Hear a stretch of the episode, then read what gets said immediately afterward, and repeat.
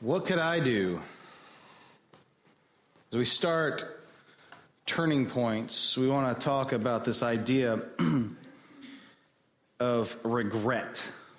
And I think that early part of the, the Easter story is laced with regret. You have Nicodemus, which, if you want to talk, read about his interaction with Jesus, that's in John 3.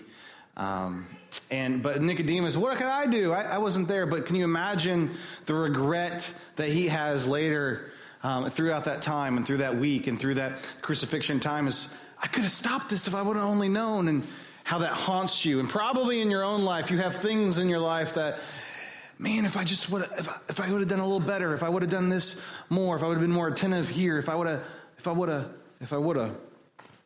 You have Pilate with, I, my hands are tied. I, I can't. Uh, uh, uh. You have the centurion going, well, I, this is, I got ordered. I got ordered to do it. I have to, I had to do it. I think one of the major characters that didn't even make the, the, the script is Peter. If anyone is going to encapsulate this idea of, I wish I could have done something, I wish, oh, I wish it would have been different, it's Peter. His story goes like this. He, he is the number one follower of Jesus. And when Jesus is arrested that night, Peter actually gets all excited, takes out a sword. We don't know where he got the sword, but he, he takes out a sword and chops the guy's ear off. He's a really bad with a sword.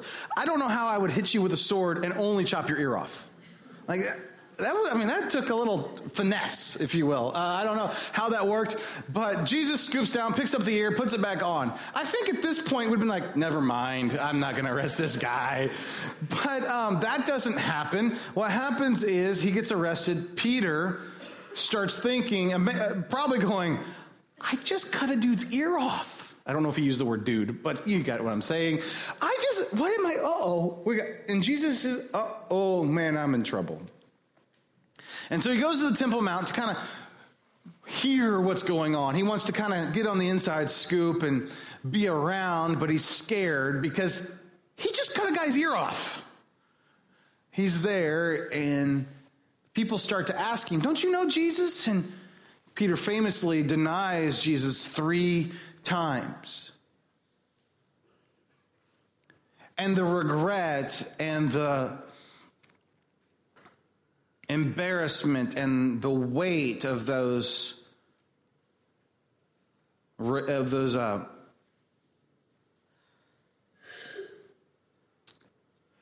moments of saying i don't know jesus must have just weighed down his heart. And i didn't think about this until this morning but when he's denying christ it's at the very moment that the pharisees and the sadducees combined are called the Sanhedrin. The Sanhedrin is the ruling class of uh, the Jews, okay, just for historical perspective. But those guys are meeting. Joseph of Arimathea and Nicodemus are part of that group. And so they are invited to this. Uh, to this illegal meeting because they would have been dissenting votes. We got, we got that, okay.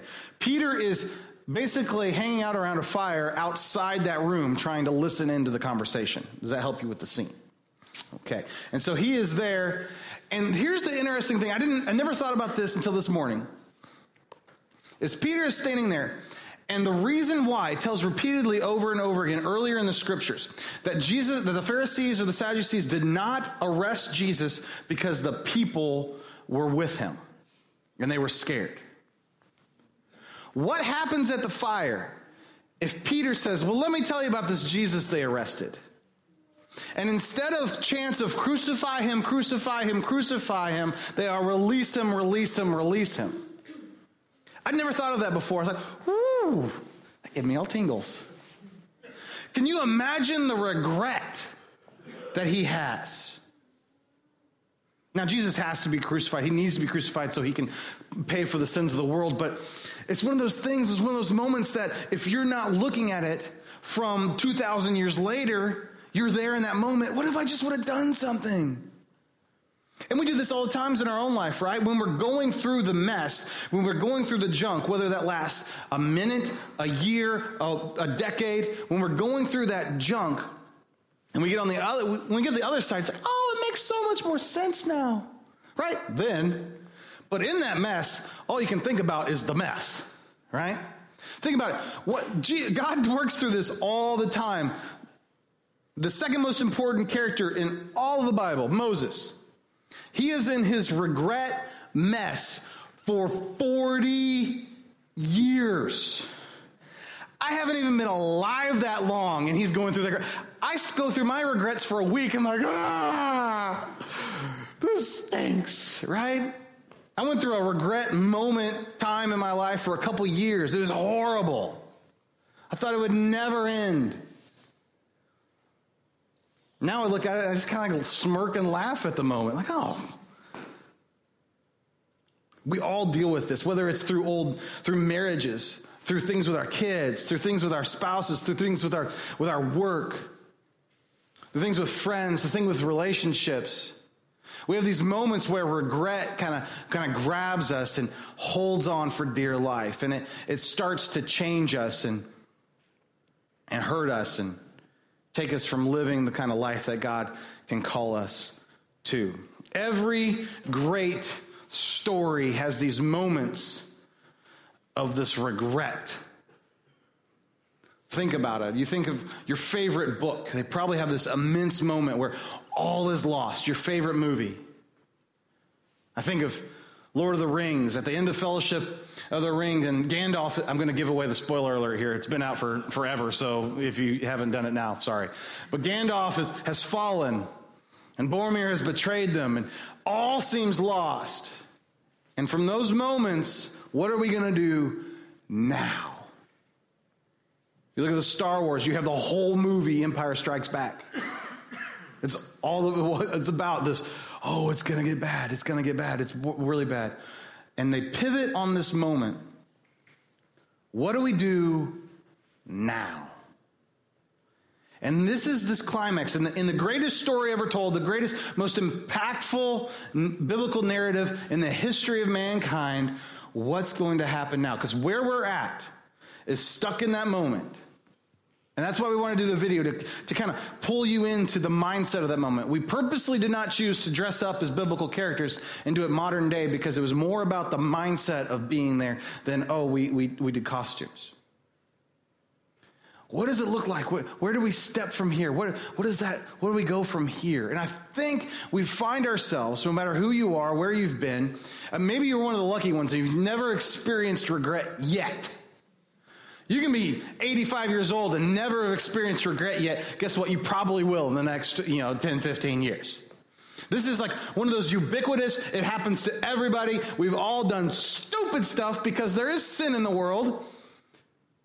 We've all experienced this thing called regret. And so, if that is a universal truth for us, it's a universal truth basically for everybody in the scripture. How do we deal with it? How did they deal with it? How do we move on from it? Glad you asked that question. Let's talk about it. You have a choice to make.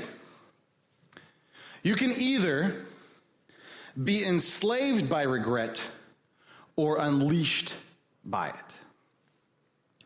You can either be enslaved by regret or unleashed by it.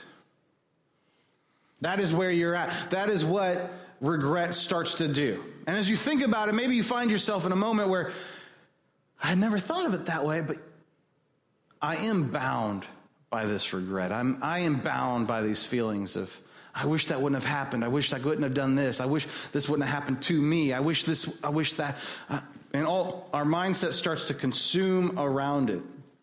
I wish these things wouldn't have happened. And what really starts the enslaving process is when all of your thoughts start to dictate around so that won't happen to you again. And so now you've insulated yourself and now you've, you've bound yourself and you made yourself a nice little rubberized room so you'll never be hurt like that again, except all you're doing is thinking about that event over and over and over again. So that event doesn't have to happen again. It's happening over and over again in your mind anyway. We can either be enslaved by the regret or we can be unleashed by it. And I propose to you today that we should try to move towards the unleashed part. Proverbs 15 13 says, A happy heart makes the face cheerful, but heartache crushes the spirit. A happy heart makes the face cheerful, but a heartache crushes the spirit. Another translation says, Sorrow crushes the spirit. How do we move on from that? See, regret has this cycle, this vicious cycle. It goes a little bit like this. This is kind of how I experienced it. Maybe you you never experienced it this way, maybe you have. It goes from the phase of being on the floor crying about it to going, "All right, we're going to beat this thing today." We get up, then we go back to the floor and cry about it. And we get up, we're like, I'm going to beat this thing today. And we get back on the floor and cry about it some more, right? We, we kind of get into the cycle of, ah, and it, we just fight against it and fight against it. And it's like this, you know, this whirlpool just, right? And we fight and claw and claw and claw and claw, and then we kind of spiral back down again. How do we get out of that? Regret pulls us into a downward spiral that must be broken. I think our first reaction for regret is just to kind of cover it up. It's like, ah, let's move on. I'm not going to deal with that. I'm just going to push it. I think the psychological word for that is repression. What it is basically is you you have an infection and you just kind of put new Skin over top of it. Have you ever used this, this, this beautiful thing called new Skin? Paul doesn't even go with the new Skin, he just goes super glue, which basically is the same thing. It is. If you get a cut on your hand and you put new Skin or super glue on it, it will heal quickly. Like a paper cut, it's perfect for it. It'll sting like nobody's business, but it will heal, okay? Maybe there might be an impatient pastor one time who cut his thumb really bad, went to the emergency room, and they said it was going to take like an hour to see him, so he just went and bought a bottle of super glue and fixed it. There might be scars on my hand from that, but that's okay. We do that, but here's the trick on that. If you put new Skin on something and it's got dirt in there, you're gonna, you're gonna, you're, mm, yeah, it's gonna abscess. It's gonna get nasty. You're gonna get some MRSA or something in there. Something bad will happen. And for far too many of us, that's what we do with our regret. That's what we do with our junk. We just, ah, cover it up. We're not gonna deal with it. We're not gonna talk about it. And I go, mm, nope, nope, nope. And then all of a sudden it's like a pressure cooker. And you start going off about things that have nothing to do with it. I don't know why the dog did that, honey. Dishes get not get done, and you are madder and a hornet about the dishes. Nothing about the dishes. It's about something that happened five years ago that you've been putting down and putting down and putting down and putting down. I mean, that's just what happens to me, none of you all. What's our first step to get out of that? Nervous laughter, nervous laughter, nervous laughter. All right. The first thing is we have to own it. We have to say, yep, it happened. Yep, that thing did it. Yep, I messed it up. Yep, I did it. This is really hard, isn't it? Especially if you think you're the one that was wronged. Right? You were wrong. Yep. Yep. Yep. You have to own it. We all have a part to play in something. No, no matter what it is, we probably have something. This actually happened to me. Maybe you were a victim in, in something. This happened. I have to move on from it. For me, it was something that I was involved in, and, and, and I felt like I was wrongfully treated. But until the, the moment came where I said, you know what? I was at fault too. I had issues too. I had a part to play in these things. I could never move on. It was still their problem and their fault. And they did this, and their issues did this. But until I owned it, I could never move on. This is a very, very, very hard thing to do. It is a very important thing to do because honestly, the rest of the steps don't work until this step happens. The rest of the things don't, don't, that we're going to talk about today don't happen until we actually admit that it happened, we own it that we have a splinter, that we have this infection, that we have this junk, that we have this thing under the skin. Maybe we've tried to hide it, but until we expose it, until we bring it out and say, yep, that right there, that's a cut. That right there, that was a big mess up. that right there, I caused damage to my relationship. That right there, that's why my first marriage didn't work. It wasn't because they're crazy, well, maybe partly, but it's because of this. Because we could never figure out how to communicate. We couldn't figure out how to do this. Take ownership over it. Does this make sense? You got to own the issue. Second thing, we have to learn from it. Learn from it. Learning from it doesn't happen until we own it. Learning before you own it is all about protection. I'm going to learn how I will never find myself in this position again. Uh, if you learn from it before you own it, you'll just protect yourself and you'll just build up walls and you'll and you'll you'll insulate yourselves. That is not where we want to be. Okay? Been there. I have done lots of stuff to try to protect myself, hidden a lot of things, been really secretive about certain things because I don't want that to get out. I don't want to be exposed by that. I don't want to do these things. But what I was doing is I learned from my mistake without owning that I was a participant in my mistakes. When we learn after we own it, it's about usefulness. And this is the switch, and this is the key, and this is the, the moment in which we get to defeat regret. Is when we take something painful, we take something hurtful, we take something that has messed us up, we, ha- we take something that has derailed us in life, and instead of isolating us and insulating us and keeping us from being uh, the person that we used to be, we take it and become who we can be through it. We learn from it. And we get to say, yeah, yeah, yeah, I did this, and this is what I can do now. I went through heartache. I went through abuse. I went through junk. I went through stuff. I went through a bad marriage. I went through, I, kids, I messed up as your dad, but now I'm going to do better because I learned what I did wrong.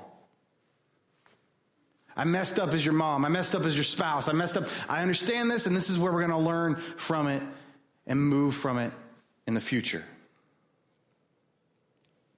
Where can I get better? How can I stay away from this situation in the future? After I owned my own personal mistakes, I, I started thinking, how do I do this better? What were the things that, that took me down that path in the first place? I went and got help from a Christian counselor, and they helped push me in the areas of, hey, these might be some of the areas that uh, that caused that. And I evaluated what they said and talked about it, and we, we wrestled with it some more. Talked about it with my wife and talked about it with other things. I'm a pretty self reflective person, but maybe you need it hit over the head with a hammer. Talk to a, a, a, Christian friend of yours, a good friend that you completely trust. Don't go to your friend that gossips a lot because that would be a bad choice. Go to, you guys are just like, oh, but that's the person I always talk to. Stop that. Go to a friend that you can confide in. Say, what can I learn from that? Will you help me pray through what we can learn at, learn from this? What can, how can I get better from this? Learn from it. And the third thing, this is the fun part, is you get to beat it. You get to beat your regret. The moments that cause regret can be your greatest victories. That when Frodo and Sam beat the enemy, it is their great victory. When the second Death Star explodes, it's the great victory. That doesn't happen except through the moments that caused regret. That doesn't happen that here in Peter's story and his regret, he gets unleashed, restored by Christ, and he is the rock in which the future church will be built on. His first sermon, 3,000 people get saved. He starts, he becomes one of the centerpieces of a whole new movement spreading the kingdom of God throughout the whole entire Roman world. His moment of regret his moment of mistakes, because he owned it, because he learned from it, because he, he moves on from it, because he beats it, he gets to experience a victory that he never thought he could. In our own lives, when we own our stuff, when we learn from our stuff, we get to beat our stuff, become more effective than we ever could have imagined.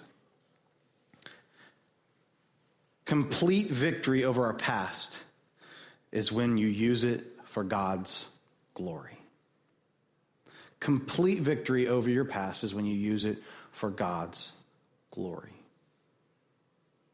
And I got to see this in very personal ways of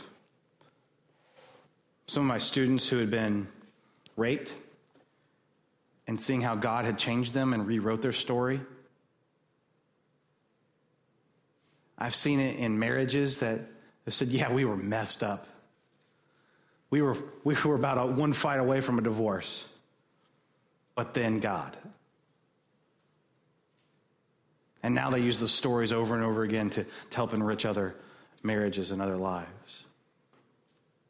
Complete victory over your past is when you use it for God's glory. And you say, Jared, I'm too far gone. I didn't, I didn't salvage my marriage. I didn't salvage that relationship. I didn't salvage that job. I didn't salvage this or that. It's never too late for God to use it for his kingdom. It is never too late for God to use it for his kingdom. Peter writes later in, in, one of his epistles, 1 Peter 5. This is so interesting that he's the one that writes this, okay? Think about it. The guy who was there, who denied Christ, who is restored, this is the guy writing this. and the God of all grace, who called you to his eternal glory in Christ, after you have suffered a little while, will restore, will himself restore you and make you strong, firm, and steadfast. To him be the power forever and ever. Amen. Think about that. Okay, I like how I was kind of frustrated with the scripture uh, when it says, well, after suffering for a little while. I was like, well, that doesn't fit perfectly with what I want to say today, God. Let's. Uh, but think about it. Peter it's about 40, 45 days, I think, from the moment when Jesus, when he denies Jesus to when Jesus restores Peter.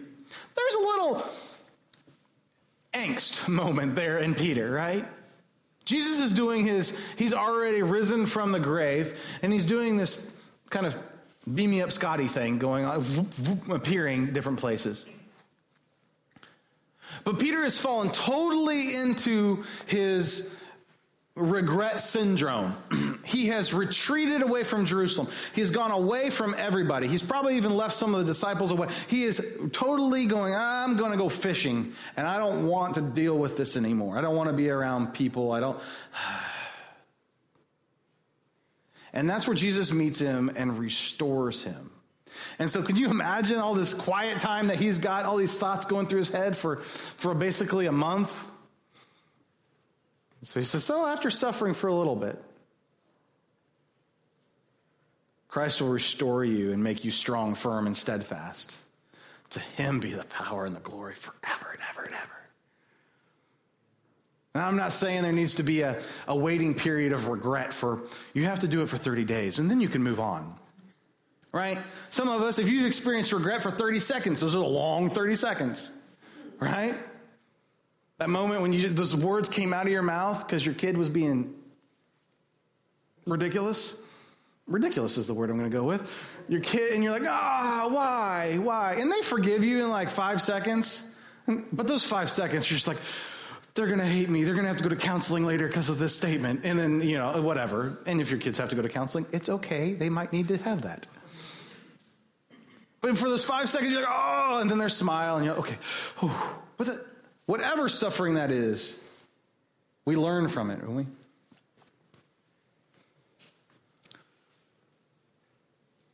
The victory from regret is a story of joy. It's a story that goes from complete destruction to complete life, from pain, from junk to victory.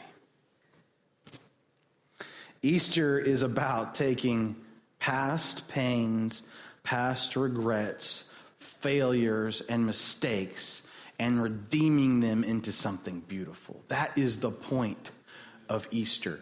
That we are dying and dead in our transgressions, but through Christ Jesus, we will have life, eternal life. That's what this is all about. When we choose to work through our regret, we allow God to do his finest miracles in us. These are the most fun. The, you know, I want to see God do some healing. Uh, uh, you know, people that are lame walk. I want to. I would like you know see. I don't know. Be it run out of food and, and start breaking bread and we got more. That's okay. But when you see a life that is that is mired in regret mired in sorrow that has just shackled itself to, I can't get outside myself because of just the stuff that has happened in my life. And for them to be set free and work for the kingdom of God, those are the finest miracles that God does. They are gorgeous to watch, they're beautiful to see. When we choose to work through our regret, we allow God to do his finest miracles in us. maybe today, maybe you find yourself in a place where you are, know you've been stuck in regret. I want to urge you, I want to pray with you, I want to help you find these moments where we can say, I, I need to own that and I need to move on. I need to own it and I need to learn from it. And then I want to beat it. If that's you today, I just ask you to pray with me today. God, I want you to take my regret. I want you to take these mistakes. I want you to take this junk. I want you to take